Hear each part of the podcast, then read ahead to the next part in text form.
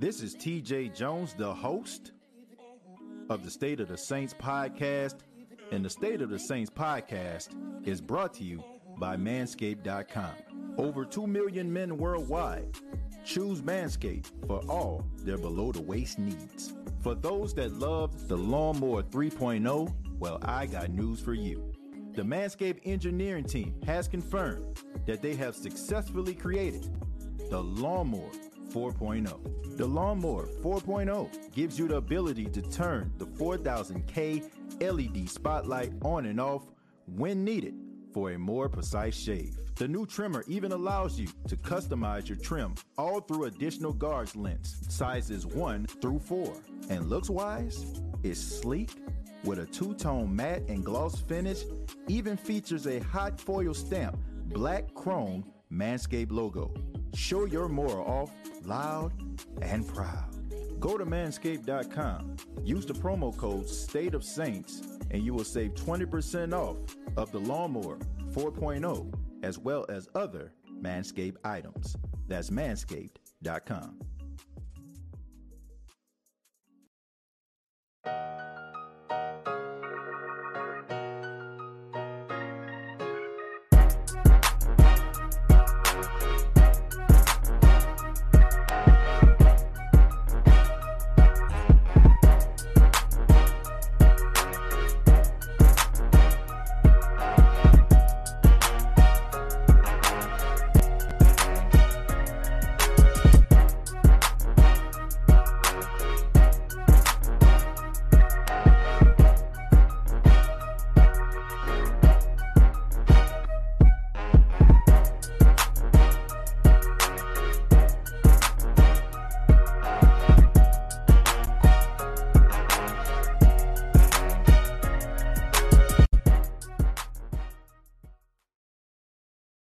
Hey, what's going on, Who Dat Nation? It is yours truly, TJ Jones, the host of the State of the Saints podcast.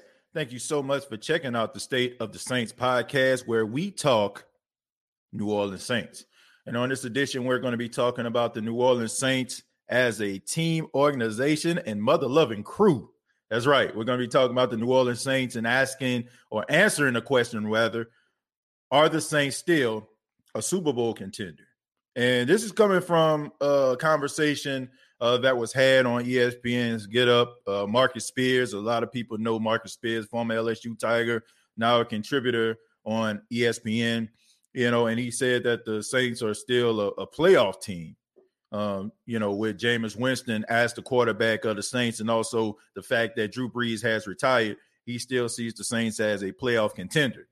And that's cool. You know what I'm saying? That's cool and all. You know, I mean, playoffs, that's fine. You know, I mean, for the last couple years, we went to the playoffs. I mean, we okay with that. But we want to answer the real question: Are the Saints a Super Bowl contender?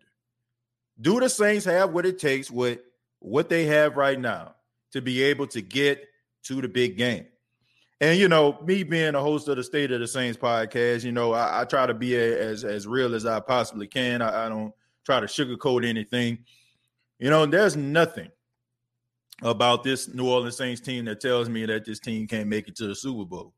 You know, I just think that we have adjusted our minds so much, and not just Saints fans, but but just members of the media. We they we have adjusted our minds to the fact that we just feel like if Drew Brees isn't nowhere in the vicinity, then we are hopeless.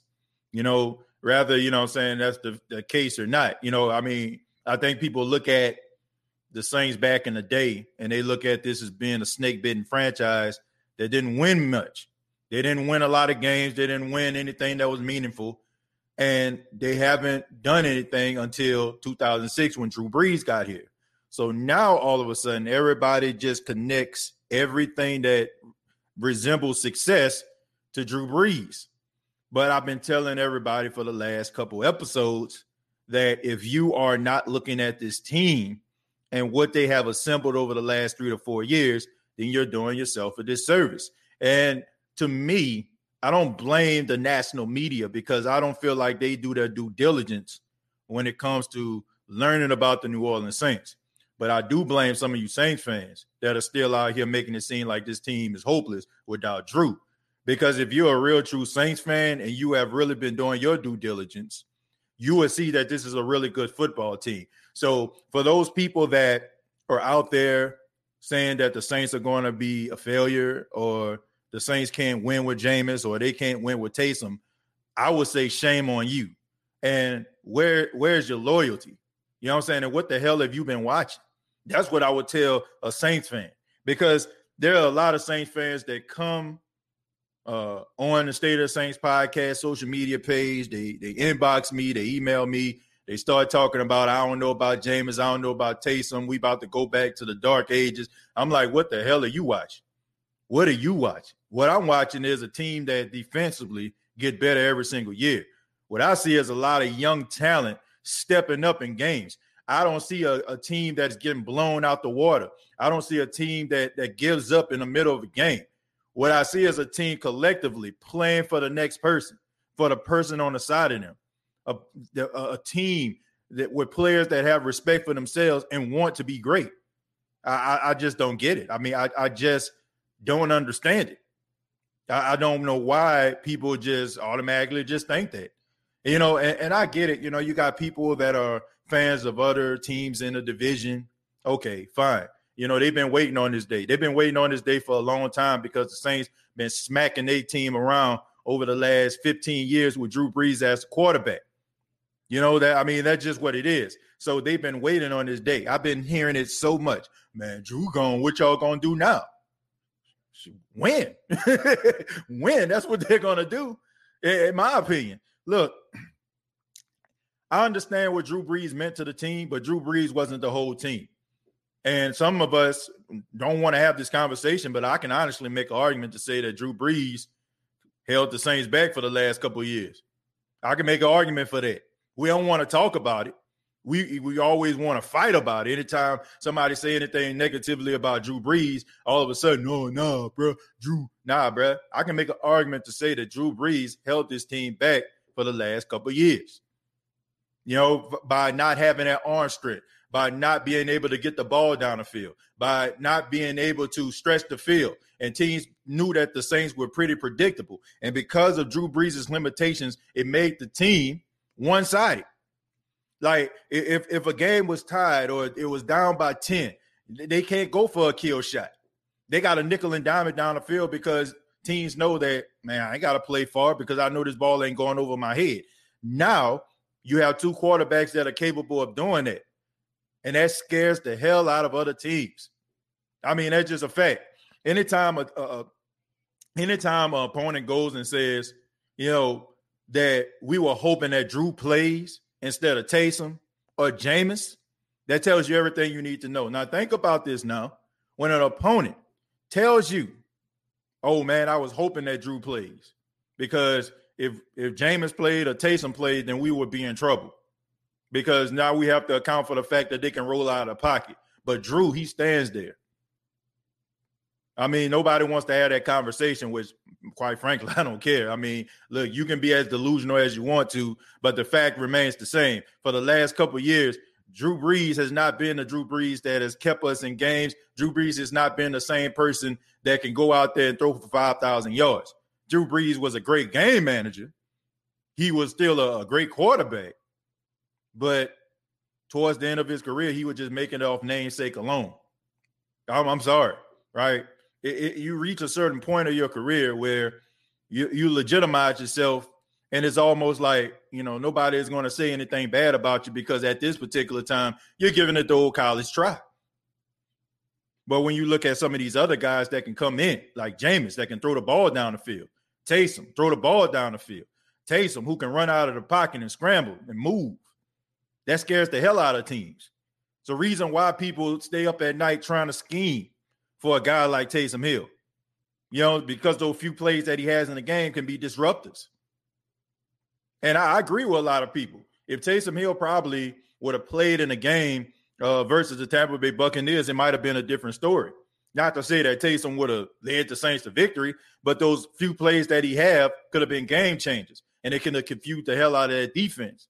And it could have just been that little bit of oomph that the Saints needed in order for them to push where they needed to be. See, what people don't want to tell you is The touchdown that the Saints had was thrown by somebody that wasn't named Drew Brees. It was Jameis Winston. When Jameis Winston came in the game, if you notice, the, the play was successful because at the end of the day, nobody expected for the ball to go down the field. And that was because of the game plan that they had for Drew. I mean, it's no knock on Drew at all. But at the same time, we just got to be real with ourselves. But are the Saints a, a legit Super Bowl contender? Absolutely. Because when I look at Super Bowl contenders, I look around the franchise, I look around the organization. The first thing that I look at is leadership. If you look at the New Orleans Saints, there's leaders all around. Okay, there, there's not a, a, a drop off tremendously when it comes to leadership. You still have Cam Jordan, who has been on the team since 2011. You got Demario Davis, who's a, a real true leader. You got Malcolm Jenkins, who's in his second stint uh, as a as a, a, New Orleans Saint and is a leader not only uh, on the Saints team but the NFL as a whole, being a part of the Players Association. You got Terron Armstead that's still out there.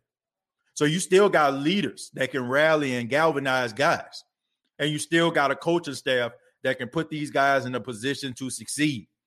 When I look at guys and I look at interviews like C.J. Gardner Johnson, when you seeing him dissecting the field and you can feel that passion coming off that screen. You know what I'm saying? When you're listening to this guy. And God going into his third season, you're like, man, he gets it. He understands it. When you see other guys that are starting to step up and you're starting to see these guys starting to get in the light, starting to turn on, you start to get excited as a Saint fan to see what the next step is going to be for these guys. So, like I said, if you're still talking about Drew Brees being gone, if you're still talking about, oh, the Saints are going to be hopeless, you're doing yourself a disservice. You're doing yourself a disservice as a fan if you're not taking the time to look at this team. Like I said at the beginning of the show, I don't blame the national media because the national media, in my opinion, they don't care that much about the New Orleans Saints. They, they don't really care about the New Orleans Saints. They follow controversy or they follow what they feel like is going to create ratings for them. What what creates ratings? A quarterback controversy, right? So that's why the, the topic of conversation is Taysom versus Jameis. But they, they're talking about the Dallas Cowboys and the Philadelphia Eagles. That's where they spend most of their time because that's where their bread is buttered. I come on here from time to time and I talk to y'all about the Nielsen ratings. The Nielsen ratings are the the thing that drives these shows because every quarter or every week, we're depending on the network or depending on a station, they want a certain demographic, they want a certain number, and they start to look at things and they start doing analytics and they say, what works for us?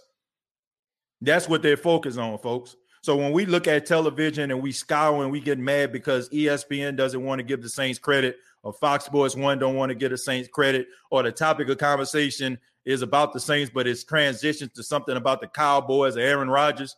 They do that because they want to continue to keep that focus on that particular topic in order to create ratings. So stop looking for the national media to give the Saints any type of credit because they're not going to do it. They're not going to do it. So that I mean that's just the way that's the way I look at it. But thank you all so much for checking out State of the Saints podcast. Uh want to wish uh, Jerry uh, happy birthday. Uh, happy birthday to you, man. Uh, God bless you. Uh, hope you see many more, my friend. Thank you so much. And uh, everybody know Jerry in here, man. Jerry, uh, avid listener of Saints content, especially here on the State of the Saints podcast. We dubbed him the OG of the State of the Saints podcast a long time ago. So happy birthday to you, man. Hope you have many, many more. Uh, we're gonna go ahead and start we're gonna go ahead and, and, and, start with Terrence. Terrence says Taysom Hill will lead the Saints to the Super Bowl and will become a folklore hero similar to Joe Namath.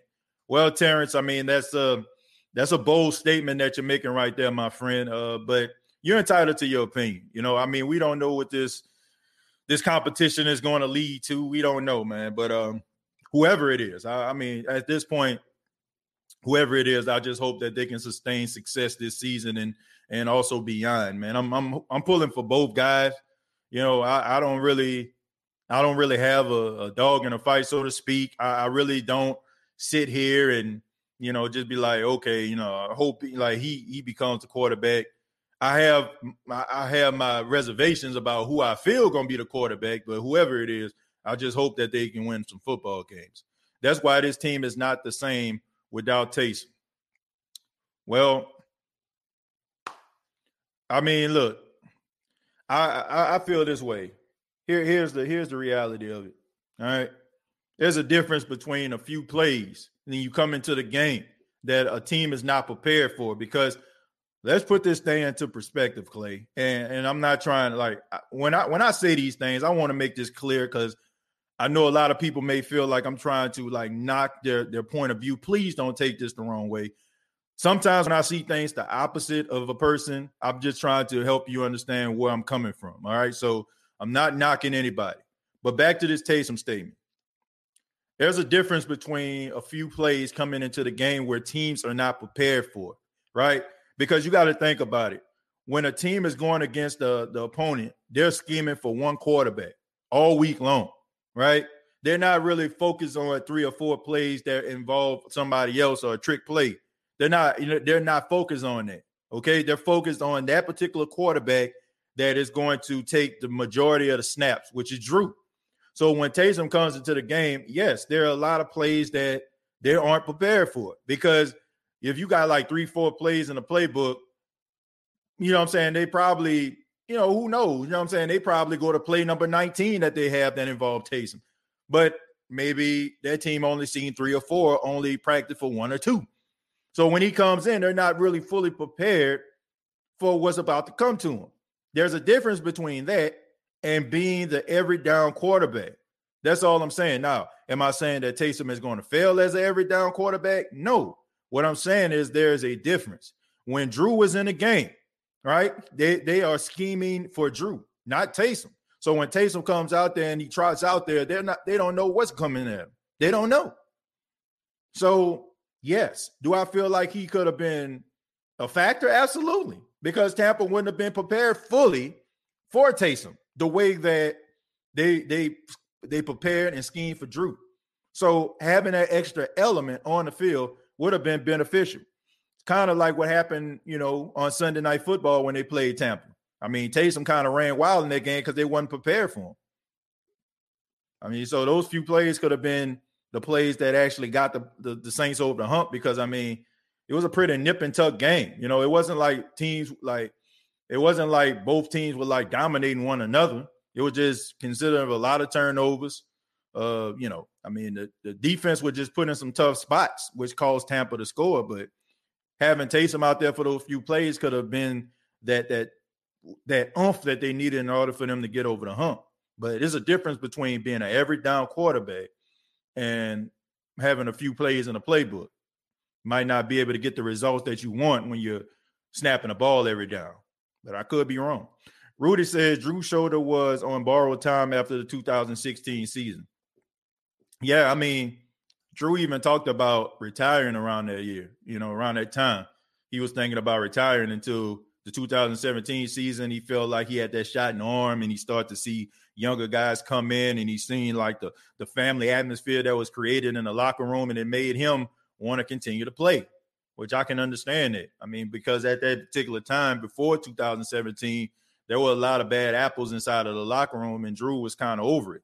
So Tyra says, "What up, TJ? I agree. Drew could not throw the ball past ten yards. What can uh, we can now open up the offense playbook now with Winston? Uh, he just has to limit his turnovers, and we will be fine." Tyra, I agree. Um, look, I anybody that think that Jameis is gonna get 30 interceptions this season, I mean, you're sadly mistaken. I, I can't see Jameis Winston uh, throwing 30 interceptions. I, I, don't feel like the way the Saints are going to uh, structure their offense is going to be possible. Now, now maybe like 12 to 15 interceptions, fine. You know what I'm saying? Like I, I'm okay with that.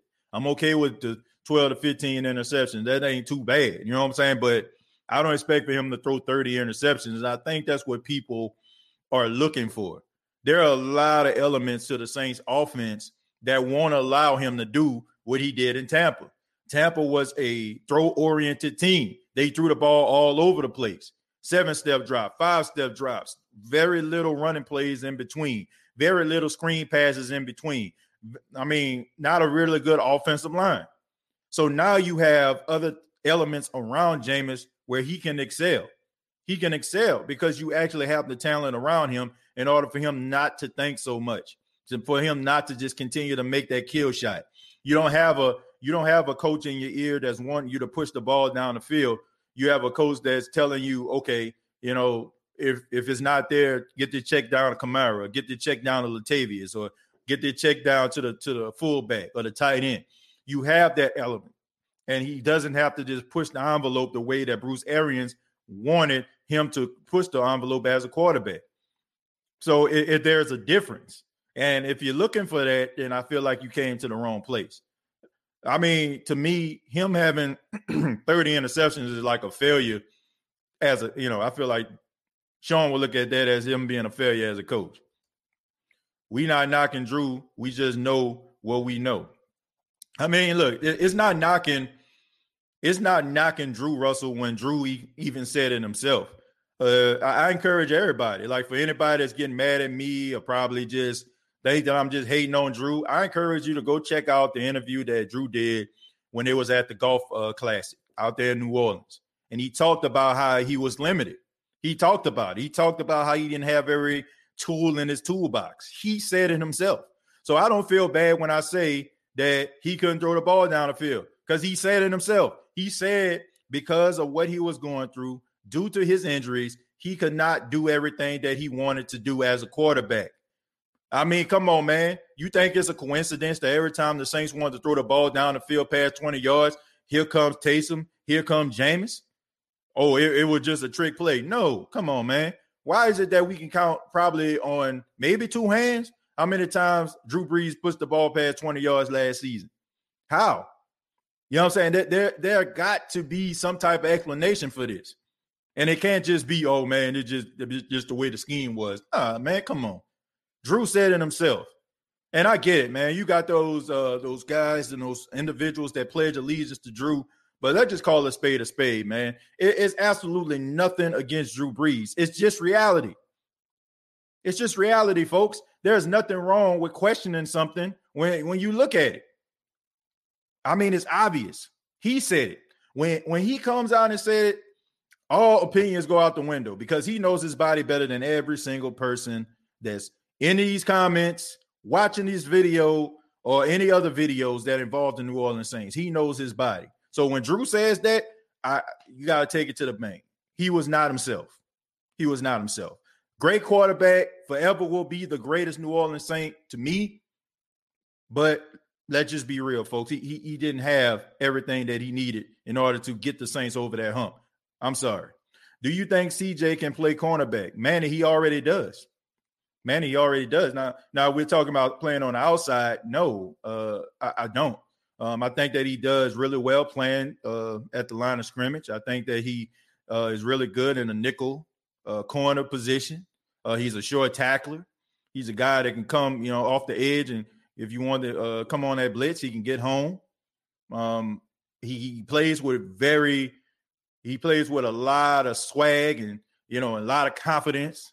So yes, um, he does a really good job at the nickel corner position as well as the safety position look, I, when I look at CJ Gardner Johnson, I see a guy who is going to be a mainstay with the New Orleans Saints. I, th- I see this guy in a couple years probably going to have a C on his chest. I mean, if he stays on the straight and narrow, because he plays with this edge that I feel like a lot of players at his position need to play. When you're a safety, you, you got to be able to play with a little bit of an edge. Got to have a little bit of a screw loose, so to speak. You know, or, or people got to think that you have a, a screw loose. I just think that this is an extremely confident guy who plays. I mean, he plays with a chip on his shoulder. From the fact that where he was drafted, I think in the fourth round, he felt like he should have been drafted earlier. Uh, the fact that you know, you know, I think maybe a tackle that he missed. I think that when uh, he missed that tackle on fourth and two against the 49ers um, on George Kittle, that could have sealed the game for the Saints. I mean, all that different stuff like that. I mean, it, it built him up to this point where he is today. And then the next time when they played the 49ers, I think that probably was the best game he ever played in the Saints uniform. I mean, he was all over the field. They could not stop him. So going into his third season where he understands the defense, another year under Dennis Allen, and also now you got the addition of Kris Richard really pushing him to be that that that key member of the defense. The sky's the limit for CJ Gardner Johnson. I like that kid a lot, man. You know what I'm saying? Like I, I like him a lot. I think that if the Saints had about three or four more CJ Gardner Johnsons, I think you know we'll be multi-time Super Bowl champion. That guy, that guy to me is a is a mainstay. He, he's slowly becoming one of my favorite New Orleans Saints. Like slowly, like just the way that he carries himself, the confidence that he has. Guy's a beast, man. Guy's a beast. Eugene says, uh, "Do you think we still need a receiver, and uh, who uh, we shall go after? I think that we should trade for someone." Eugene, um, look, it's funny Eugene said this because when I was thinking about topics to do on the State of the Saints podcast on this episode, that was actually one of the topics that I thought about. Um, should the Saints uh, go out and try to find another wide receiver? And to answer your question, no, the answer is to me is no. I, I don't like. I don't feel like the New Orleans Saints need to go out here and get another wide receiver. The only reason I feel like the Saints need to go out here and get themselves another wide receiver, and uh, well, let me let me let me let me take that back. Let me backtrack. Let me rephrase that. The only reason I feel like Saints fans want the New Orleans Saints to go out and get another wide receiver is because you got a bunch of guys on the team at wide at the wide receiver position that you don't trust and you don't recognize. But here's the thing, man. Once upon a time, we didn't know who Lance Moore was. Once upon a time, we didn't know who Robert Meacham was. Now we knew Devery Henderson was because of his you know, because him playing at LSU, you know, because blue um, bluegrass miracle and all that kind of stuff. So we knew Devery was, but we didn't know some of these guys that were on his team. We didn't know who Marques Colston was, but the Saints made it work. The I think the the problem is as Saints fans, I think we've seen the New Orleans Saints wide receiver corps play with a quarterback that was in the twilight of his career. And he could not make those guys stand out the way that he made a Willie Snead stand out, or he made a Robert Meacham stand out, or he made a Devery Henderson stand out. I, I think that's what we're seeing. And because we haven't seen this from a Lil Jordan Humphreys, a Juwan Johnson, or you know, like, or, or even a Tre'Quan Smith to a certain extent, we start to believe that what these guys are, what we have been seeing over the last couple years, is everything that we're going to get out of those guys. But here's the thing: now you have two young quarterbacks coming in that I feel like is going to make these guys better. It's going to really show what these guys are capable of because now you have a, a quarterback that can play to these guys' strengths. The reason I feel like Michael Thomas stood out so much was because he can win those hand battles off the line of scrimmage. A lot of these guys don't have that power and that hand fighting ability in order for them to win those man to man coverage, you know, uh, off the line of scrimmage. They, they don't have that. And there's nothing wrong with that. Some guys are burners, some guys got good footwork, some guys can stretch the field. But what happens when you have good footwork and you can get past that guy and you can get past 10 yards, but a quarterback can't give you the football? What happens then? We as fans start to look at it and be like, man, what's going on with him? Or you find Sean Payton probably making these guys decoys and, and they're not nowhere near the primary receiver. Just for them to take the cornerback out the out the uh, equation or take the safety out of the equation to throw the ball to the guy that's probably the better route runner. So to me, I just feel like the jury is still out on these guys. I can't say hey, these guys don't have it, or we need to go out here and try to find somebody else because I really don't know. What we may be looking for, we might already have the whole entire time. We probably just don't know how to use it. There's, there's, I mean, you ever bought that appliance, or you ever bought like that that that tool, and then all of a sudden, like you start like, let's just say one day you just in a garage, right? You're in a garage and you just start tinkering around, you see this little tool, and you like, oh man, I didn't know that. I didn't know this can do this. I can actually use this to do that. You ever did that or had that appliance? Man, I didn't know if you press this button, it does this. And you find out that, dang, you know what I'm saying? I was about to go out here and, and get something, but this machine that I have can compensate for what I'm trying to go out here. I'm saving money here. Because that's a reality, folks. When we start talking about money, when we start talking about the Saints need to save money or Saints ain't got this money, man, you got to be careful. We got to be careful to, to, you know, to really think about, okay, am I spending too much money? Am I am I looking for something that I already have? I'm willing to give these guys the benefit of the doubt to see what they can do with a quarterback that can play to their strengths. Because I mean, the Saints got some burners. We probably don't know it because once again, we haven't seen them push the ball down the field uh, you know, at a at an alarming rate like we would see from a Kansas City or Green Bay or even, you know, with Jared Goff out there when he was with Los Angeles. We we're not seeing it. So because we don't see it, we feel like it doesn't exist. But you know, we got to be asking the questions why didn't we see it? Are these guys not good enough? Or maybe the quarterback just couldn't play to their strengths. And like I said, it's no fault of Drew. I mean, Father Time is just undefeated. It's just undefeated, man. I, am I'm sorry, but that, that's just the reality. Joshua says, Goldface Gorilla, TJ should have entrance music for you too whenever you show up in the chat. uh, let's keep it classic. CJ Gardner Johnson. Yeah, man. See, I like CJ Gardner Johnson, man. I like him. I'm gonna scroll down a little bit. I apologize uh, to people that make comments, but I mean, I, I talk quite a bit um, about the last topic, so I'm gonna scroll down a little bit. Feel free uh, if you don't hear your comment to put it, you know, copy and paste it. So maybe I, I can read it when it gets down low. I wasn't mad, TJ. I was agreeing with you. Um, I think Drew held us back too, just to be clear. Uh, Russell, no, no, no, no, no, no. Like I, I, just wanted to make it clear, Russell. Not so much like you'll be being upset with me, but there's a lot of people that feel like I, I poo-poo on their stance because maybe uh, my point of view is a little bit different.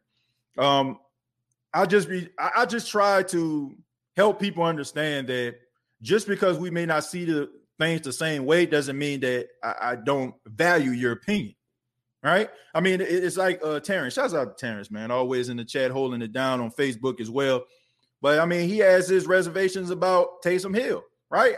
Some people, you know what I'm saying, feel like, oh man, James like, but at the same time, he's entitled to his opinion.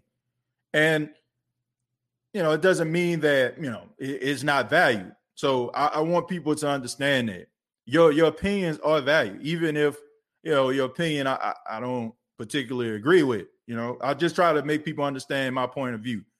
Not that I'm trying to devalue anything, but Russell, that that was my whole point. You know, I just want to make that clear. Be kind. What nickname would you give CJ Gardner Johnson and Deonte Harris? Yeah. What what nickname would y'all give uh Deonte Harris and CJ Gardner Johnson? As who that TJ? Do you think that we will uh, still see a lot of screenplays with Jameis at quarterback this year? That's a good question, Ramsey, and, that's something that was brought up.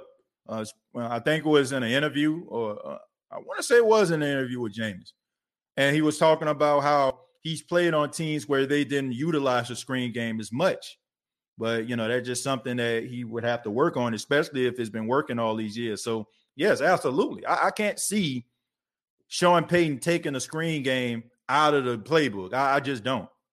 Uh, I, I, think that it, to me, I feel like the screen game would be extremely beneficial to Jameis, especially somebody that we've seen uh, have issues when it came to turning the ball over. So being able to check it down, being able to utilize the screenplay, which is nothing but just an extension of the running game, uh, I think that it would it would help him a lot. So I don't see the screen game going away. Uh, but I do feel like that's something he's going to have to work on, especially if it's something that he he hasn't really done over the years. Uh, Drew Brees has done a masterful job over the years at being able to get that ball out of his hand at the, the exact right time in order for the, the the offensive lineman to be in the front of the running back in order for him to be able to spring out in order to uh, you know get a big play on those screen games. So that that that is something that you got to work on you got to work on it. It, it got to be something that you you have to continuously work on in order for it to be successful. Uh, they just need to get over Brees and support Jameis. Uh, Drew Dunn uh, had a great career for us and won us a Super Bowl. Yeah, but I mean, look, when somebody give you that type of success, Eugene, it's hard to let it go. and especially as Saints fans. I mean, there, there is a level of fear that all Saints fans have, and I think that it, it is, I want to say it's uh, kind of monitored, or you know, I'm saying kind of kind of mellowed out. Okay, I feel like we would really be in panic mode if we didn't see Drew Brees get hurt over the last two years. Like I feel like we're kind of under control, but we would be out of control if um if we didn't see Drew uh not play over these last two years. Because what these last two years have taught us is that the Saints can sustain success without Drew. If Drew was the Iron Man that he has been since he got to the Saints over the last 15 years, then I feel like we would be scared to death because we don't know what to expect. You know, we we seen the Saints win with Teddy Bridgewater. We seen the Saints win with Taysom. Okay, so we know that it's possible. We know that they can they can sustain success in the absence of Drew. So that puts our minds and our hearts at ease that we can do that. So, but at the same time, we look at some people are just looking at it like, okay, that was five games, wasn't 17. There were four games, it wasn't 17, right? That's the way they're looking at it. What's going to happen week after week after week? Things change, right? You know, schemes change, situations change. What are we going to do? So I get it. But at the same time, there's nothing we can do about it except root for this team. There's nothing we can do about it. I mean, Drew Brees is gone, and that's that's what we just have to deal with. We didn't want it. You know, we're hurt by it. We, you know I'm saying? We love him for everything he's done in the Saints uniform. But there's nothing that we can do about it anymore except move on and trust the process of Sean Payton and his coaching staff to put a team in place in order for us as fans to be able to hold our head up high, have confidence that this team will be successful. So I, I mean that's just the way it has to be. Uh, let's see. Mike says, uh, I love and miss Drew, but he absolutely cost us. He was selfish for playing uh, with so many limitations. Uh, Mike, Oh man, that's uh that's tough right there. That's some tough love that Mike just uh put out there. But here's the thing. Um Drew Brees is a warrior, okay? Um he's a football player. He's a tough guy. Um when guys love the game, when they're passionate about the game, when they want to win at all costs. Sometimes guys don't make the best decisions. Sometimes they just want to just go out there and just give it the old college try, as I often say on the show. Um, Drew Brees, to me, just tried to leave it all on the field, and he did.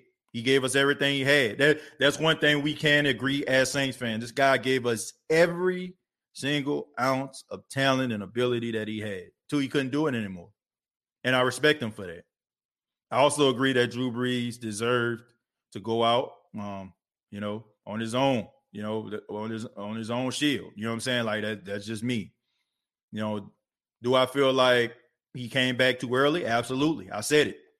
Um, I, I just feel like if uh that was uh, you know, I, I want to say Chad Henne. If Chad Henne was the quarterback for the Kansas City Chiefs in that game when they played the Chiefs, I don't think Drew Brees would have came back.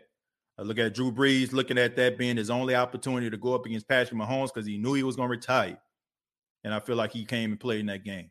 I feel like he rushed himself back because he wanted that opportunity to go toe to toe with the guy that a lot of people are considering the future of the National Football League.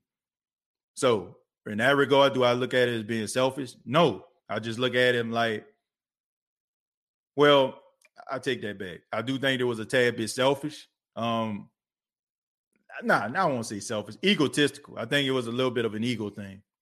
Um, but at the end of the day, he earned that right, man. He earned that right.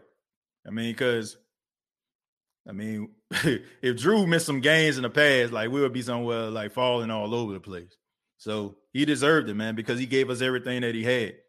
Do I like it? No. Do I feel like the Saints have squandered some great opportunities at a Super Bowl championship? Absolutely. But I mean, he earned that right. He earned the right to go out on his own, the way that he wanted to go out in a blaze of glory. Didn't happen, but that's the way that that's the way it is sometimes. Rudy said, "Let's be honest with or without Drew, with Sean at the helm, would take the Saints to the promised land. I agree. I agree. Uh, let's see. Play action will be our style of offense. Jameis is going to be cooking. Kamara will have the most receiving yards in his career. Hey, he might. He might. Deonte Sneezy. oh man, Sneezy Harris. I, I, don't, I don't know about that one, man. Steve says this is going to be a transition year. By transition, what do you mean, Steve? Elaborate on that for me, my friend. Uh, Deonte, I just run under your legs if you get in my way, Harris. Little bit of a, a, a long uh, nickname, but okay. Uh, Rudy says I'm willing to bet that Coach Payton can take a uh, no-name bench warming uh, and turn him into an elite championship winning quarterback. I think some talent has to be there. You know, I think some talent has to be there too. You know, I don't think that he can just take, you know, just a, you know, a random quarterback that that's not very good and just turn him into a playoff contender. I think you have to have some ability and some skill somewhere in order for you to get uh, you know, some type of success with Coach Payton. Uh, do you think Jameis Winston can fill Drew Brees' shoes? I play in the best uh, of his ability. Do I feel like he can fill Drew Brees' shoes? That remains to be seen. Uh, but I do feel like to me, Jameis Winston has the the capability of being a really good quarterback for the New Orleans Saints. Uh, in, in a lot of ways, Jameis Winston is a more gifted quarterback than Drew Brees is. I mean, he's he has more arm strength. He has better, you know, uh, mobility. Uh, you know, he's able to stretch the field in, in, ways that even Drew couldn't do. You know, Drew was just so good because Drew knew his limitations and he just worked around them. You know, Jameis has so much God-given ability that sometimes, you know, he he is what I like to call an arrogant thrower. Like he's so good and so athletically gifted that he just feels like he can because he can make all the throws, he tries to make all the throws. And you know that I mean a lot of the passes that he throws sometimes can be a tad bit ego driven, which I can understand because I mean if you got all this talent, all this ability, you're like, okay, I can make that throw. So he has a lot of talent, a lot, lot more quarterback talent than even Drew had, in my opinion. Now, when I'm talking about skills, I ain't talking about like you know, just just some of the things that Drew possessed because Drew was able to take everything he had and turn it into an elite Hall of Fame career. You know, but all the tools and talent that Jameis has, I have to say that even he has more tools in his toolbox than Drew Brees had. Uh, now, Saints have been in a bad way before. I remember, yes, before Drew, everything changed. Yeah, but I mean, we can't just keep on holding on to that. Be kind, and, thank you so much for being a supporter, my friend. But we just can't keep on holding on to that. Like I get it, man. Look, I mean, it was some dark times. I mean, it, look, this ain't my first rodeo. You know, I've been a Saints fan man, as long as I can remember. But look, we, we can't just so man, you can't just focus on the past like that. And we got to have trust in the team. Got to have trust in the coaching staff. And one guy, I understand he changed the way that you think, but at the same time, man, I mean, look, there was a coach that was here the whole entire time that was putting this guy in a position to succeed and taking guys with limited ability and making, you know, making it happen. So I, I just think that we just need to put a little bit more trust in, in, in Sean Payton than we do. You know, I, I, just want people to trust this process. You know, I, I don't want to think back. I, mean, I'm I'm I'm tired of it. I'm tired of it, folks. I'm tired of talking about the pay, man. Back in the day, look, back in the day, we were we weren't very good. We can't have it back. We don't have a DeLorean. We can't go back to 1993 and 94. We can't. The only thing we can do is focus on the future. And the future looks bright for the New Orleans Saints. When you have all of this leadership on this team, when you have good coaches, when you have good players, when you have a good team, a good locker room, a good camaraderie, guys playing for one another, you got yourself a recipe for success. I just think that we just need to enjoy the process. I mean, we all can look at what we don't have, right? I mean, we do that all the time. You know what I'm saying? We do it from time. I don't want to say all the time, but we can do that from time to time. You know, we we don't we don't appreciate what we actually have in front of us because we're always looking at what we don't have. If you're always looking at what you don't have, you'll never be satisfied. But when you can do the best with what you have, you'll find yourself with unlimited satisfaction you'll be unlimitedly satisfied because you know for a fact what you're dealing with right now is only the starting point to get you where you need to be. we as Saints fans, we have to think that way. We got to think like that. And I get it, man. You know what I'm saying? Your, your friends telling you, oh, man, y'all ain't to do nothing. Y'all ain't to win. You know what I'm saying? It's over. Drew Brees gone. Y'all ain't going to do nothing. And some of us, you know, like we, we really start to think about that because we've been Saints fans for a long time and we haven't seen anything that resembles success without him. But I mean, like I said, just have an appreciation over the last couple of years of what you have seen as a Saints fan. Success, winning football that didn't involve number nine. And that's all we have been asking for for years. Think about this. When the Saints was struggling defensively over the last couple years, we was like, man, we ain't had Drew, we ain't had nothing, man. They need to do something. They need to give Drew some help. And then when they do, now all of a sudden we like, oh man, all hope is lost. Come on, man. Come on. That don't make sense. Not to me. It does it doesn't make sense to me. Trust the process. That's all I'm saying. Trust the process. I feel like Sean Payton wasted one of the best defenses he had because he in love he in love with Drew Brees. Uh no, nah, I, I really don't. I really don't feel that way. Uh when when somebody here's the thing, man. When somebody sees that one player has been their primary cause for success over the years, it's hard to let that thing go. And and, and I, I can't blame Drew because look, here's the thing. You bring another quarterback in, you're not going to find a quarterback that is smarter, more driven, more driven, probably more accurate, and understands your offense better than Drew. Now, you might have a quarterback that can sling that thing, but here's the thing what we don't understand the same things. And, and this is something, like I said, we have to be able to do our research in order for us to not fall for the old oopie oop, right? We have to look at some of these these press conferences and look and really listen to what these players are saying. When these players talk about this offensive playbook that the Saints have and how it takes years for them to develop some type of knowledge of this system, I want y'all to understand this. When we're talking about guys like Tre'Quan and and and, and Lil Jordan and, and and all these other guys that come in, they only come in when when plays are called for them right? Think about it from the quarterback position. Think about when when Emmanuel Sanders said last year, most times you'll see six or seven different formations that offenses run.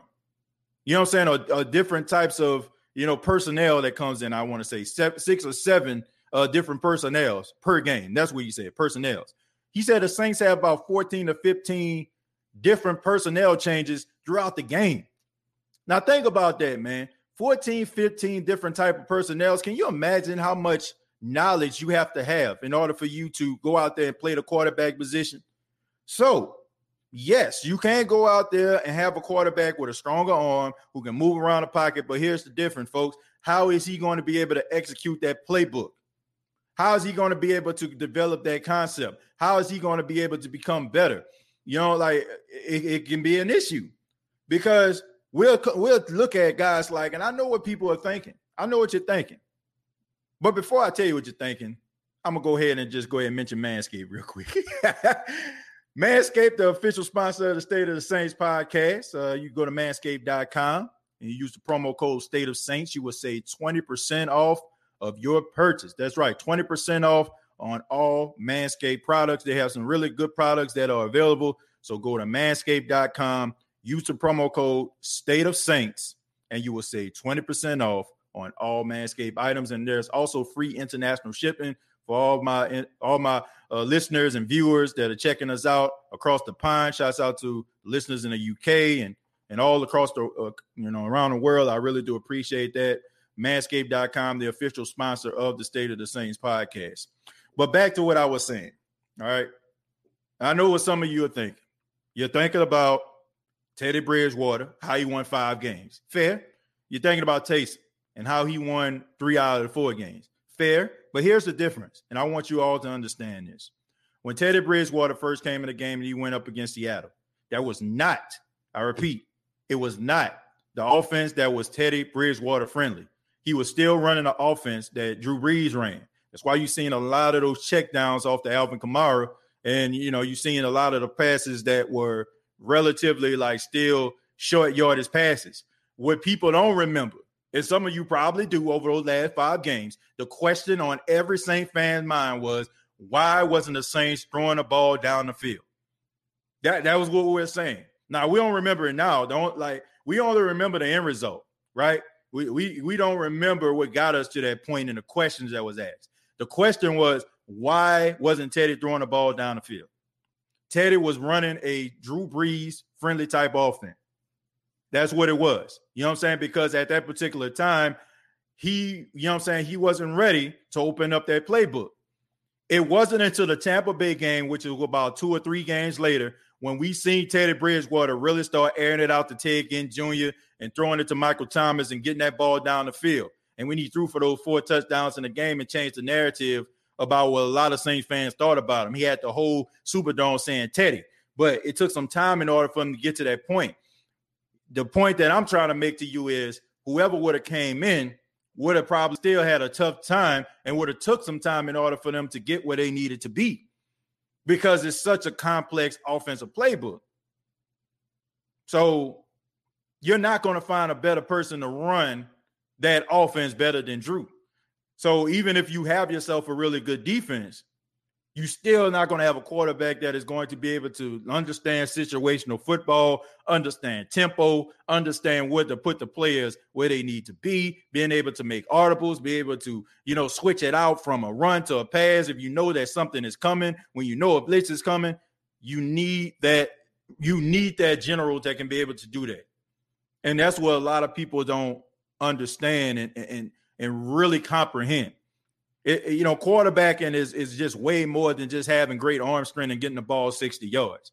You have to understand different defensive concepts. If you don't, you're going to get killed. If you don't, you're not going to be successful. I don't care if you have an arm that can throw from end zone to end zone.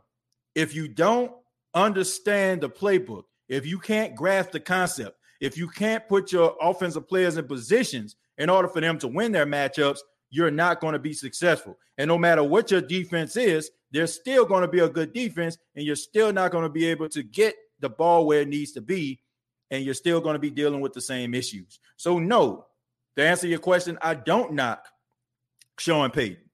I don't. I don't knock Sean Payton for trying to put the best product on the field. It's hard to say that any quarterback would be better than Drew Brees just because they can throw the ball down the field.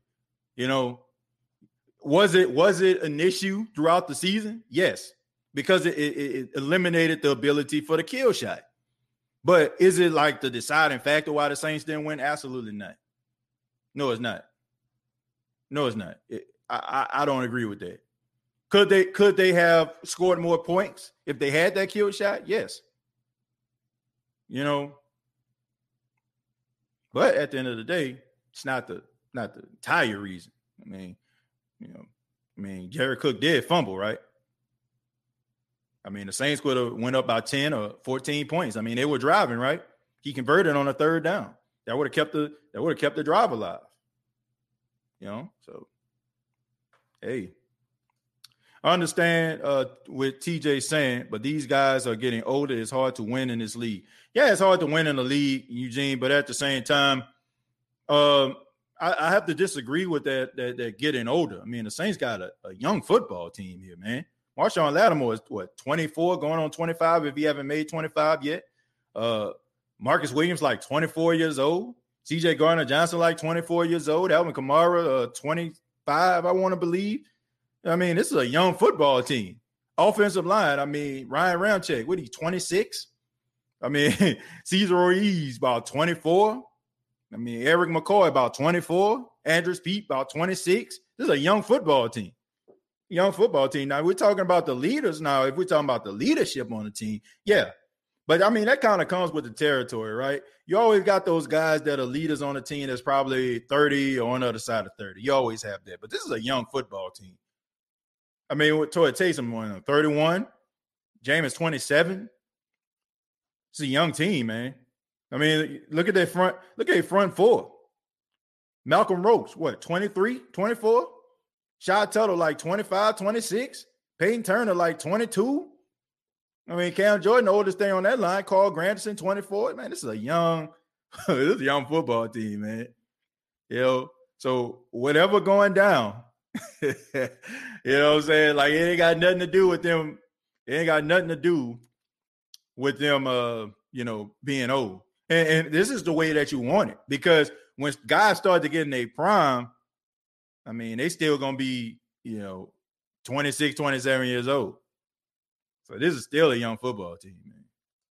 Uh, should the Saints try to trade for Stephon Gilmore? Uh, Slim South, no, absolutely not. Too much money. He is supposed to get about seven million dollars, I believe, this season alone, and he's trying to get a new contract. So no, I, I really don't. Uh, look, first off, you haven't paid Lattimore yet, and then we don't know what we got in Paulson Adebo, as well as like what these other guys are. So this, we got to be real careful with this Slim out. We got to be really, really careful. We got to be careful trying to go out here finding something. Goes back to what I'm saying about you know that appliance or that garden tool that you had. We got to be careful going out here looking for something that we may have the whole doggone time. We got to be careful with that. A lot of us, you know, going back to the beginning of the show, what did I say? A lot of us fall into that media trap. I'm not saying you, Slim Salt, but a lot of people do. They fall into that trap. When we start to hear guys we never heard of, or guys that have never proven anything, all of a sudden we get a little nervous and we're like, man, we need somebody that a name that we recognize. So we start naming all people like Gilmore. We start naming people like Sherman. We start naming people like TJ Carrie. We start naming people, you know what I'm saying, that that that can come into this this offense or this defense that we recognize to put our minds at ease. But here's the thing. You might be looking for a guy, you know, like a Richard Sherman. You might have yourself or somebody at this particular stage is better than Richard Sherman on your team. We don't know what Paulson is. We don't know what Paulson Adebo is. We don't know what Keith Washington is. You know what I'm saying? We don't know what he's going to be in year two. You know what I'm saying? We, we don't know what these guys are going to be able to bring to the table. We don't understand because we don't, these guys are not household names and we haven't seen these guys play enough. But here's the thing every single year, guys start to develop, guys start to get better. For all my high school players out there, you probably started off on JV. Then all of a sudden, you start lifting weights, getting a little stronger all of a sudden, you know what I'm saying, you probably got tackled when you was in ninth grade on that on that run play, and then all of a sudden, 10, 11 grade, you breaking tackles, looking like Marshawn out there because you know what I'm saying, you didn't you didn't bulked up, you didn't develop, you understand concepts, you'll be able to see the field a little bit better. What we need to start doing is is, is trusting this process. Once again, back to the, back to the statement, trusting the process, trusting the process, understanding that guys get better. So we got to be careful with that. And I don't feel like you need to uh, go out here and overspend for uh, uh, Stephon Gilmore because this guy wants a bigger contract. So I don't, eh, you know, and especially a team that is struggling to stay, you know, under the cap. So no, and, and then you have to pay what you what you have right now as your number one cornerback. Jules said, "Commercial break. The production is professional." Uh, I appreciate that, Jules. Uh, that's it. We're watching Back to the Future tonight. Yeah, it's available on Netflix right now. I think for the entire month of June. So Back to the Future one, two, and three available.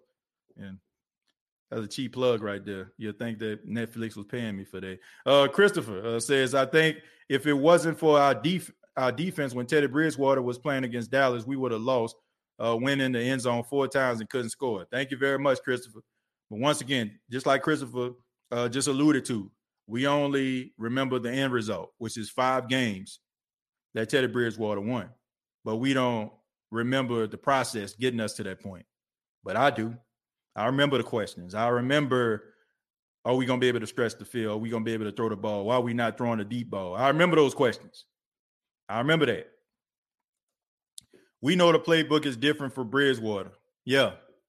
You know, I mean, eh, for the last few games, it wasn't for the last few games it wasn't. I wish um, I, I, encourage everybody to go check out that uh, Jim Trotter interview I did a couple weeks ago when he was talking about when the Saints played the Cowboys. He, you know, he said that Sean Payton was like on the side looking like they lost, and he said he went over to him and he asked him the question. He said, "What's wrong, Coach? Y'all just won." He said, "I didn't do enough to help Teddy out tonight." And that's when he started to change things up and made the made the offense a little bit more Teddy friendly. That's when you start to see him stretch the field a little bit more. And that's when you see him start to uh, roll out, throw the ball down the field. But it took some time. It, it, it took some time. I like the sound of Deonte Hellhound Harris. yeah, that do sound pretty cool. Tariq said, hell yeah, but I want Richard Sherman by Kris Richard being there and give him the understanding what Kris Richard wants in the secondary and make everybody better. Look, Tyrese, I look, I agree with you from a mentor standpoint. Excuse me. I understand it from a mentor standpoint. You you make a valid point.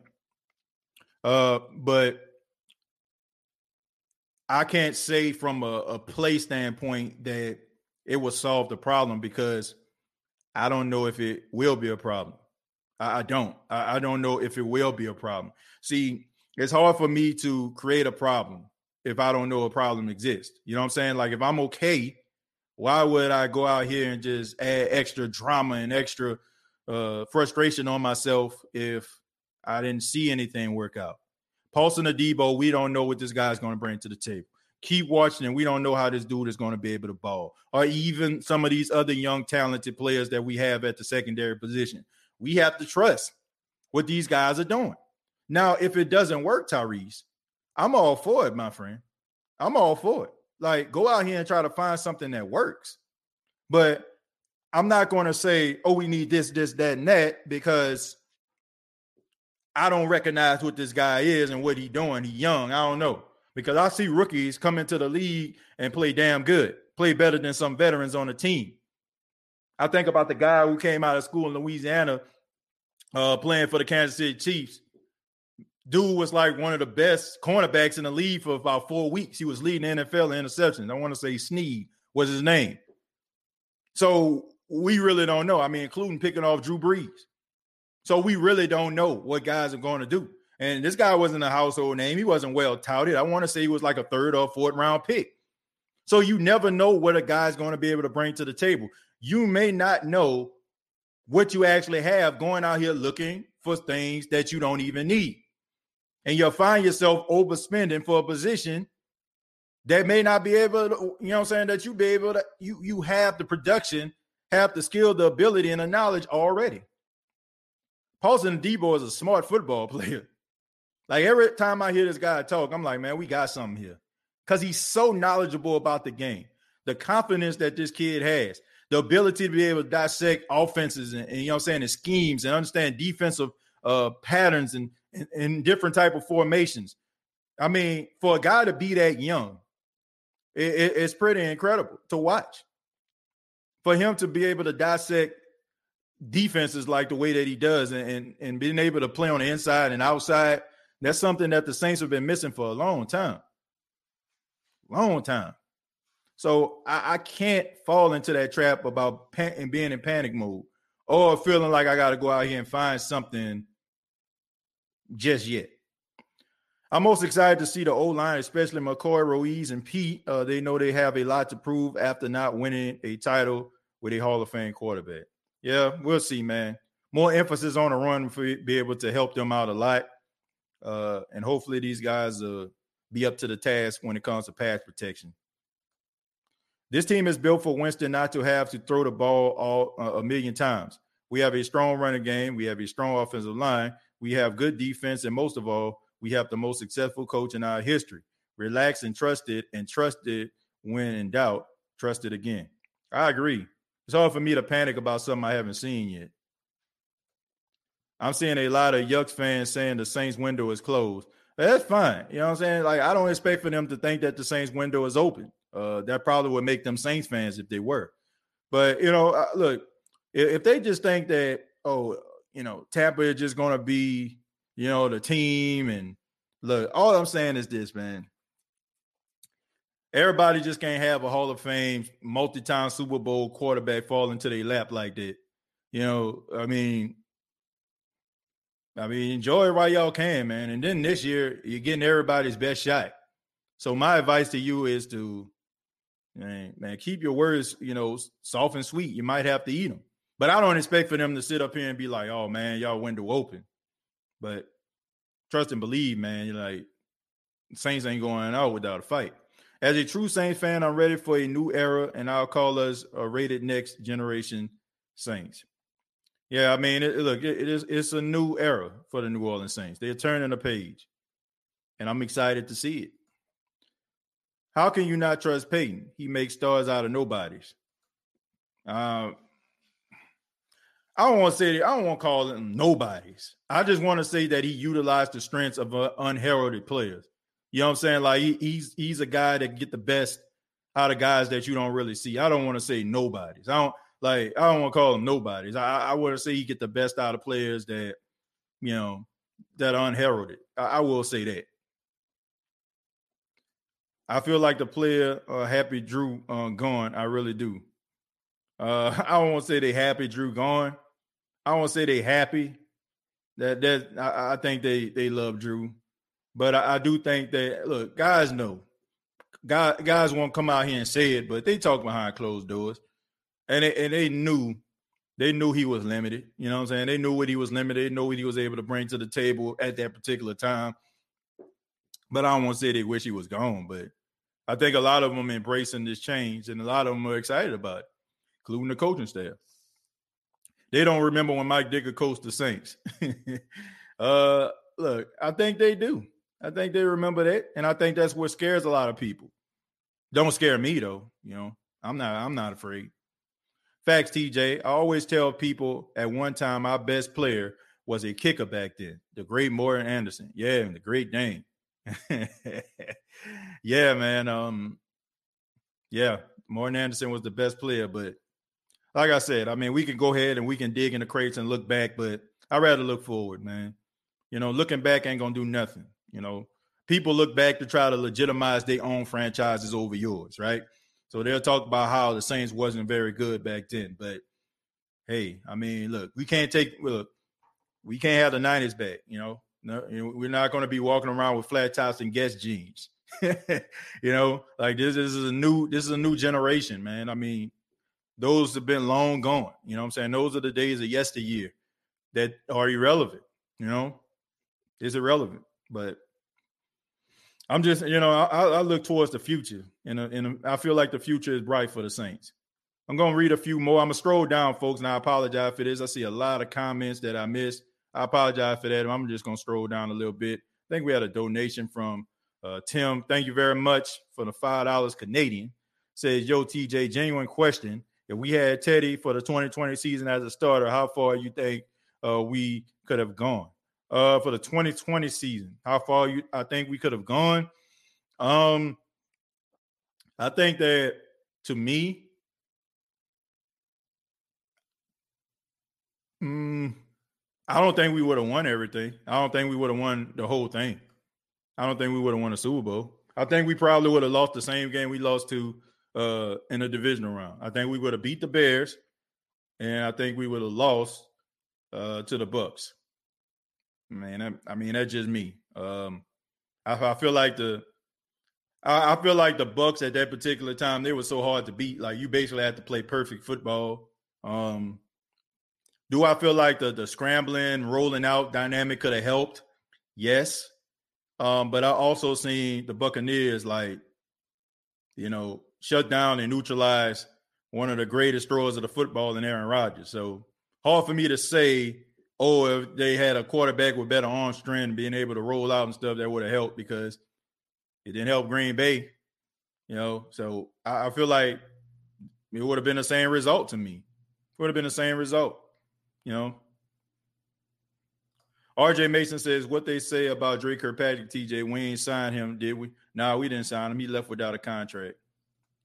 I want one of those caps, TJ. Yeah, I'm gonna try to get some of these uh these hats real soon. Try to work on that, man. Once uh, you know, just start to once I uh start to be able to uh you know get a manufacturer that I can just constantly be able to ship out hats. Um, I, I give y'all the information you know, and let y'all know how y'all can purchase them. I just need a, a person that can create these type of hats consistently to a point where I can actually ship them out. Uh, do you remember when the Washington football team signed all over them, uh, over the hill Pro Bowlers? yeah, I remember that, man. I, I remember that. Uh, just it, it, didn't work out for him. It didn't work out for him. Um, now it did work out for them one time now when they had back in uh, I want to say the 80s when they had what they called the over the hill game with John Riggins and them.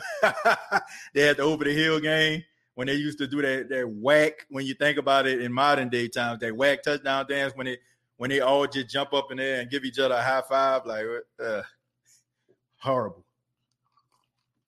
But yeah, I mean, it worked out for them the first time, not the second time. People act like this, the old Richard Sherman, if he still what he was, he wouldn't even be available. Uh, Eugene, look, I agree with that. Uh, look, when a guy is dealing with an Achilles injury and then he's on the other side of 30, makes him less appealing. Uh, but what he will lack in ability at this stage of his career, he makes up for his knowledge and his and his leadership. So I do understand uh, or people wanting him to be in the locker room because of that dynamic, it'll work. But um, for us to just feel like he's just about to come out here and just channel his inner Seattle Seahawk from 2012 I, I don't see that, folks. I don't see it. Uh, you good? Uh, now, uh, how does the, this nickname sound? CG uh, J the Reaper. Um, yeah, I mean, sound pretty good to me. I don't see nothing wrong with that. The Reaper. You're exactly right. Ed Reed is from Louisiana. Jared Poor giving a who that to Reginald Porter. Giving a shout out to Chemo from Ghostface Griller. Chemo responding back. Eugene says, I'd rather these hungry, undrafted players than these overpaid free agents. You know, those uh, young players will play hard because they're trying to get a bag. Eugene, and not only that, look, when the Saints have something special here, they they have a lot of guys in this organization who grew up together. And by grew up, I mean like developed in the NFL at the same time. Like you look at people like uh Marshon Lattimore, Marcus Williams, guys like that. They, I mean, they've been in the secondary together their whole entire career. So it's almost like a brotherhood here. PJ Williams, I mean, he was here with them the, the whole time. Then you add CJ Gardner Johnson going into his third season. These guys have grown up together, even on the defensive line. These guys have grown up together. And, and, and when, just like this show, you know what I'm saying? Not to sound corny, but a lot of us have been part of this show since the beginning, right? And I hear this all the time. I see it in the chats. I see it in the comments. People will say, man, it's like a family. And, and, you you begin to start to have an emotional investment in a person's success. You start to recognize those people and you want to be able to play for them. You want to be able to do things for them in order for them to succeed. And I feel like that's something that the Saints actually have. Like when I look at the Saints team, I don't really see bitterness and jealousy. I don't see malice. I don't see anger even when a guy get benched or they, they tell him go sit on the sideline, you seeing guys dap each other and holding each other up and giving each other confidence. You see uh, when CJ Gardner Johnson on the field, you see Alvin Kamara trotting out here. This is an offense and a defensive player. You know, like, you know, I mean, Alvin Kamara out there telling the man, come on, man, we got a game to win. When you, you when you grow up with a guy, when a guy's in the locker room, when you're seeing this guy every day, when you're hanging out with this guy, you begin to develop a friendship, a camaraderie, a kinship. And that, that turns into a family atmosphere. So I just feel like that's what the Saints have going. And you know, when you're playing for the guy next to you, and I look, everybody playing for money, right? Everybody playing for money, everybody trying to take care of themselves, everybody trying to live the best life, trying to take care of their family, trying to create generational wealth. But when you get out there on that field, you're playing for the brother next to you. And that's something I feel like the Saints have done an outstanding job with getting guys that understand that. Understand that it's it's not just about me. Like I'm good, I'm gonna do my part, but I want to help this other guy get better too. I'm going to pat this guy on the back. I'm going to encourage him. That's when you have something that a lot of teams don't have, and that's championship football show some love on the state of the game, TJ. yeah, look, state of the game podcast uh, live right now. You know, every time uh, State of Saints uh, podcast is live, the state of the game is live. So y'all check out the state of the game podcast. Subscribe to that as well. I like PJ. Uh, uh, he be. Um, I don't know PJ Williams. As long as he has safety, he cool with me. Can we please not be so quick to throw Jameis under the bus? If he has a couple of bad games, get a brother a chance. I think people are ready for that, but I'm look, I'm willing to give him a chance. You know, but I don't even know if he's gonna have bad games. He might come out there balling out. We don't know. Just, uh, like I said, we got to stop expecting the worst. Do yourself a favor. Stop, you know, stop just expecting the worst. Expect the best. PJ is very versatile. Uh, he can play corner and safety, and I feel like he loves playing for us also. Yeah, you have to, man. Keep on getting all these one year contracts. Have I been here since the beginning? I honestly don't know. I feel like I started watching within a few uh few months or two. Uh, though, yeah, it probably was. You know, I mean, look, the State of Saints podcast. Uh, I, I say start to really start to make traction. I want to say maybe like February of 2019. That's when I started to like see people like really checking it out, and it really like got on a, another level during the pandemic. You know, like probably like August, probably like August of last year is like when the State of Saints podcast like really took off and really like gained momentum, and when people like started to recognize it, and people started to weirdly like recognize me for doing it, like it was, it, you know, but. I don't know, man. Like it, it, just it's just such a fun show to do. I, I love doing this podcast. And I enjoy it, man. You know, I just I man, look, y'all y'all just don't know how, how much I enjoy doing this podcast. Like it, it's so fun to do, to be able to talk about my favorite football team, my hometown team. Uh, man, and, and shouts out to my mom. Like she always calls me after every show. Um, if she don't fall asleep, you know. and she uh often like tells me about, oh man, the show was just so good, and I enjoy when you did this, and and she talks about like no matter you know what the topic is, it can be Saints oriented, it can be life oriented. How everybody just kind of stays on top. Like I did a, a live show Saturday. I mean, it wasn't really Saints related. Um, it was just basically about you know people wanting to start a podcast or a business, and it was just me talking. I was just outside, and I was just talking and um, you know, I just enjoyed doing shows like that. You know, I enjoy talking Saints talk. It's a great show. Love doing it. Let me see. I I agree. We have a great locker room. We don't give Sean enough credit for that. No, we don't. He is a student of the game. Antonio, uh, I, man, I don't know if you're talking about me or you're talking about somebody else, but if you're talking about me, I appreciate it. Uh, Jameis still has a first round talent. He needs a OC that calls plays geared to him. And I think he's gonna have it in Sean Payton and uh, Sneaky Pete Carmichael. TJ did the Saints pick uh, everything uh, needed on defense. Yeah, for the most part, we said we said they needed a linebacker. They got P Werner. Said they need a cornerback. They got Paulson Adebo. So you said we need they need a wide receiver. They got Kawaan Baker. So to me, yes, they did. Happy Father's Day to you, brothers of the Who Dat Nation. Yeah, man. Uh, Father's Day is uh Sunday.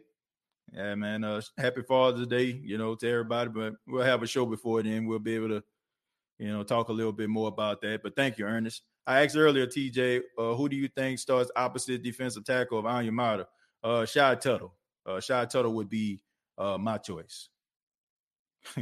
my mom says I'm up. well, that's good to know. Yeah, shouts out to my mom who's uh who's here. I think they're going to uh, be a lot of Jameis and uh, Taysom at quarterback. We'll see. We'll see, Steve. I'm not a fan of that. Um, I think that you just need to pick a starting quarterback, roll with it. Whoever's the backup, be the backup. If it's Taysom, then put him back in his Swiss Army role.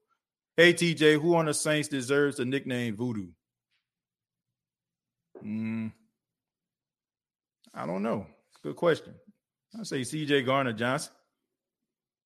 Uh, because when you think about it, right, uh, voodoo is uh, more of a psychological thing, right? You know what I'm saying? Like, you know, things get in your head and all that kind of stuff. I mean, wh- who better uh, to get into the head of the opponent CJ Gardner Johnson?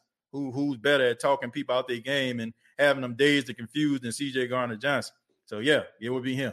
yeah, CJ Voodoo Johnson, Gardner Johnson, or whatever. Yeah, yeah, I, I will pick him. TJ, remember to make uh so I can send uh skills fluxly. Okay. Uh let's see. Uh, I see I've got to choose my words carefully, but nobody I meant undrafted free agents, uh, players, uh, no one knows. That's all. Anna, look, no, no, no. Uh, look, you're like I said, you're entitled to your opinion. I, I just don't want to call somebody a nobody. You know what I'm saying? Like I, I don't want to do that, man. I, I, I don't I don't want to do it, Anna, because look, even though some of these guys may not be what the Saints want them to be, they they still are, are players and they still have done something very few people have done, and that's made the National Football League. So even though it doesn't work out, and maybe these guys aren't as, as good as others, and maybe they're just not a good fit. I don't want to just say they're nobodies. Uh, but uh, what, what Anna, back to what you were saying, yes, uh, Sean Payton does do a good job with guys that are unheralded, guys that we don't expect to be as good as they were, but he gets the best out of them. You know, I, I do agree with that, but I, am just I, I, can't call somebody a nobody, right? Especially like you're in the NFL. Look, I don't care if you played for one game, one minute, like, or even like just made a team in general. You've done something that very few players have been able to do. And a lot of us, you know I'm saying, in some ways, wish that we could be, wish we could play in the National Football League. Tim, uh, thank you very much for the five dollars. Says uh, found TJ after the Nola no call kept me from serious depression, and I'm not even from Nola. Tom, thank you very much for the five dollars. Yeah, um, yeah, that was a that was a tough time right there. Tough time uh, to be a Saints fan. We had some rough moments, man. We had some rough moments, but we're still here, man, with that same fire and that same passion as we did the first day we joined the Who Dat Nation. Uh, I like that hat. I need one. Yeah, I'm gonna have to make up. I'm gonna have to find a way to create some of these hats. Uh, how many games uh, do you think we will win this year? I feel like 11 or 10. Um, I was more on a 11 and 6 train. You know, I was on like 11. I, I think they're to win double digit games. I think they're to win double digit games. And we're to go ahead and uh, finish it up. Blake uh, says PFF. Uh, I assume you're talking about Pro Football Focus. Oh, okay, this this makes more sense. David Onyemata is the most underrated D tackle in the league, and I'm glad he's the one. I think he can be top three defensive tackle. He loves getting to the quarterback, and he's a monster uh, in his own right seven sacks last year accordingly. Uh, Paxton uh, woke up up out of his sleep, um, little dazed and confused uh, himself. but uh, yeah, Blake, uh, yeah, David Onyemata is extremely, yeah, he, he's extremely uh, underrated. The Saints should be lucky that they signed him to that three year deal the way that they did because if he would have played like this and he was going into a contract year, I don't think he'll be on the team. I, I really don't. I really don't. Green Bay going to uh to stamp uh the season. Hope so. You know. Uh well, you talking about start the season. I assume you're saying start the season. Yeah, man, they got a lot of issues going on in Green Bay. Hey TJ, I bet if Jameis has a good season, that restaurant around New Orleans has a Jameis crab leg plat. Oh, absolutely. I already said that. I already, I already, I already put that into the atmosphere. Can you imagine? Like honestly, now can't man, bro. Every every seafood restaurant in New Orleans gonna have a, a Jameis crab leg special. Seriously, I find it ironic. You know, like uh, the irony of this. You know, for a, a, guy, you know, for that to happen to him and him to do that, and all of a sudden you come to a a team that is known in a city that is known for seafood, like that sells itself. You know, Blake says the first video I seen was to put some respect on Drew Brees' name.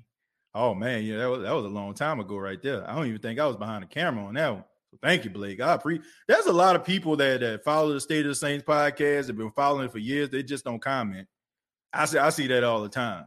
People, you know, are not in the chat, but there's a lot of supporters of the State of the Saints podcast who've been been rolling for a long time. And I understand that people, you know, a lot of people don't like to be behind you know, don't like to be behind the screen or like to chat. But I, I appreciate I appreciate that from the bottom of my heart. Even you checking it out for one minute, 10 minutes, the whole show.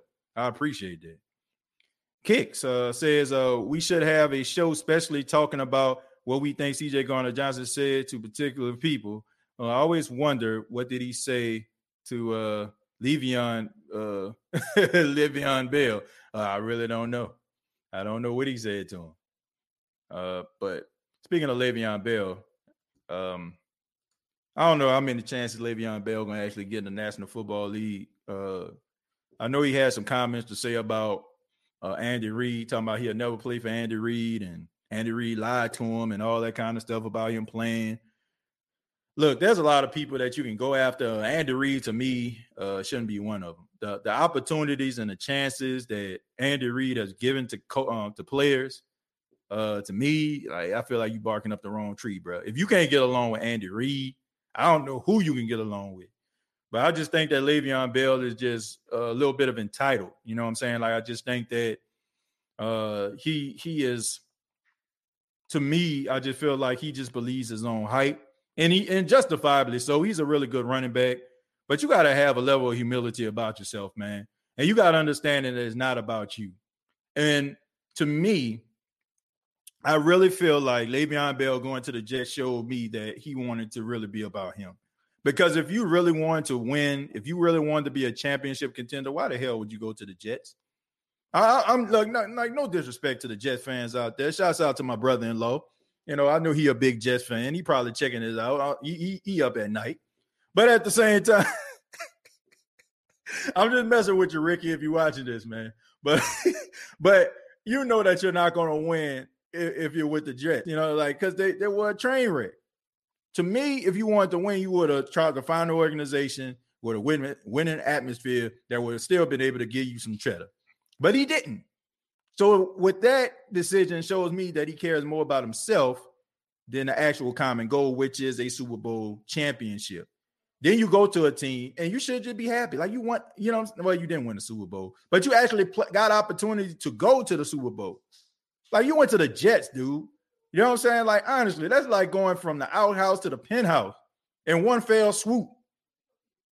And you complain about that, man. Which look, I just think that he has a lot of selfishness about himself. And um, I just think that he just needs to check himself, man. You know, I, I really do. I, I, I just feel like he's squandering all of that talent. Like eventually you're going to start to get older and people ain't going to want to deal with you. And a lot of people probably raising their eyebrows right now because like they're looking at Andy Reid. This is the same Andy Reid that signed Michael Vick after the dogfighting charges and he spent two years in prison. Like this is the same Andy Reid when people wanted him to run Donovan McNabb out of town. He he rolled with him almost to the very end. Like this the same Andy Reid that took a chance on T.O. when everybody thought that he was a team obliterator. This is the same guy that you're trying to tell everybody that he's not a good coach. Like there's a lot of things you can say about Andy Reid. Uh, being a good man and a good coach ain't one of them. I ain't never heard nobody say nothing negative about Andy Reid ever. You know, and, and as long as Andy Reid has been coaching football, all, all I can remember as a as a child is Andy Reid coach. I ain't never heard nobody say nothing bad about Andy Reid ever, ever, ever, ever, ever. And, and as long as I've been watching football, so I don't know, man. I don't know. Eugene, thank you very much for the fifteen dollars. I appreciate that, brother. Uh, let's see. I'm trying to see. I want to. I don't want to just end that on Le'Veon Bell. Slim says, whether we agree or disagree on things, that's what makes a great podcast like this. Appreciate it. Keep up the great work. Slim South, thank you so much. And that's what it's all about, man. I by no means believe that I have all the answers. I'm not sway. I don't have all the answers. Okay. Uh, but you know, I just try to give my opinion.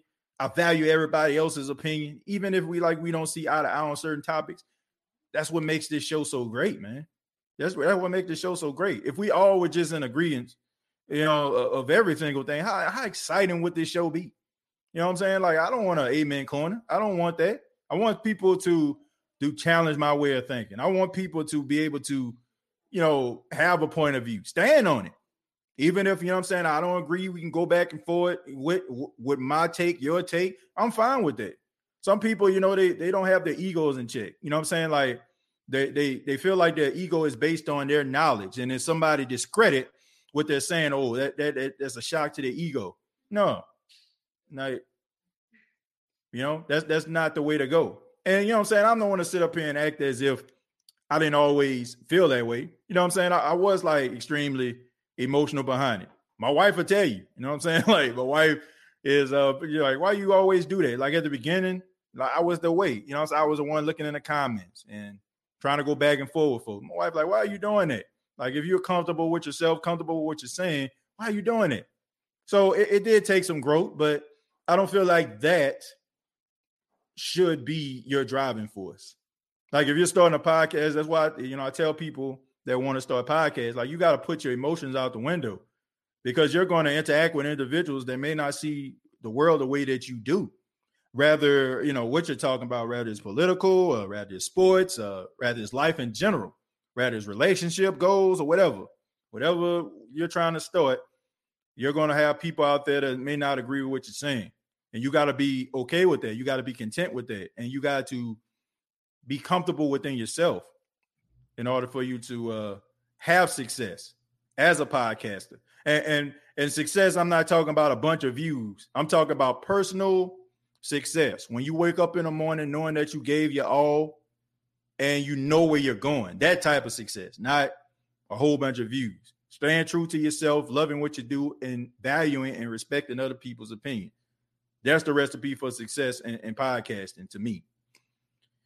But I want to say thank you all for checking out the State of the Saints podcast. It's been a great show. Um, and if you agree that it has been a great show, go ahead and give your boy a thumbs up. Go ahead and give your boy a golden thumbs up. Uh, let everybody know that you enjoyed the State of the Saints podcast. And if you have not already, go ahead and subscribe to the YouTube channel, youtube.com, search the State of the Saints podcast, facebook.com, search the State of the Saints podcast. You already know previous episodes are available on iTunes, Spotify, iHeartRadio, Anchor FM.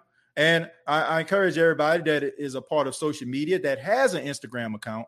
I encourage you all to check out the brand new State of the Saints podcast Instagram account that's available. I ask that you follow the State of the Saints podcast on Instagram. Um, it, it, has more than one follower as of right now. It has about about 60 or 65, but I'm really asking you all for those that have an Instagram account to please uh, help the State of Saints podcast grow um, on Instagram.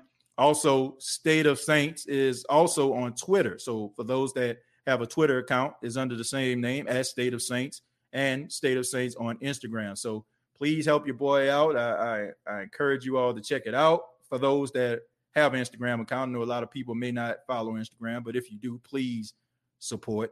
Uh, thank you all so much. Uh, have a good night, morning, evening, whenever you're checking out this podcast. And like always, all I got to say is, who dat?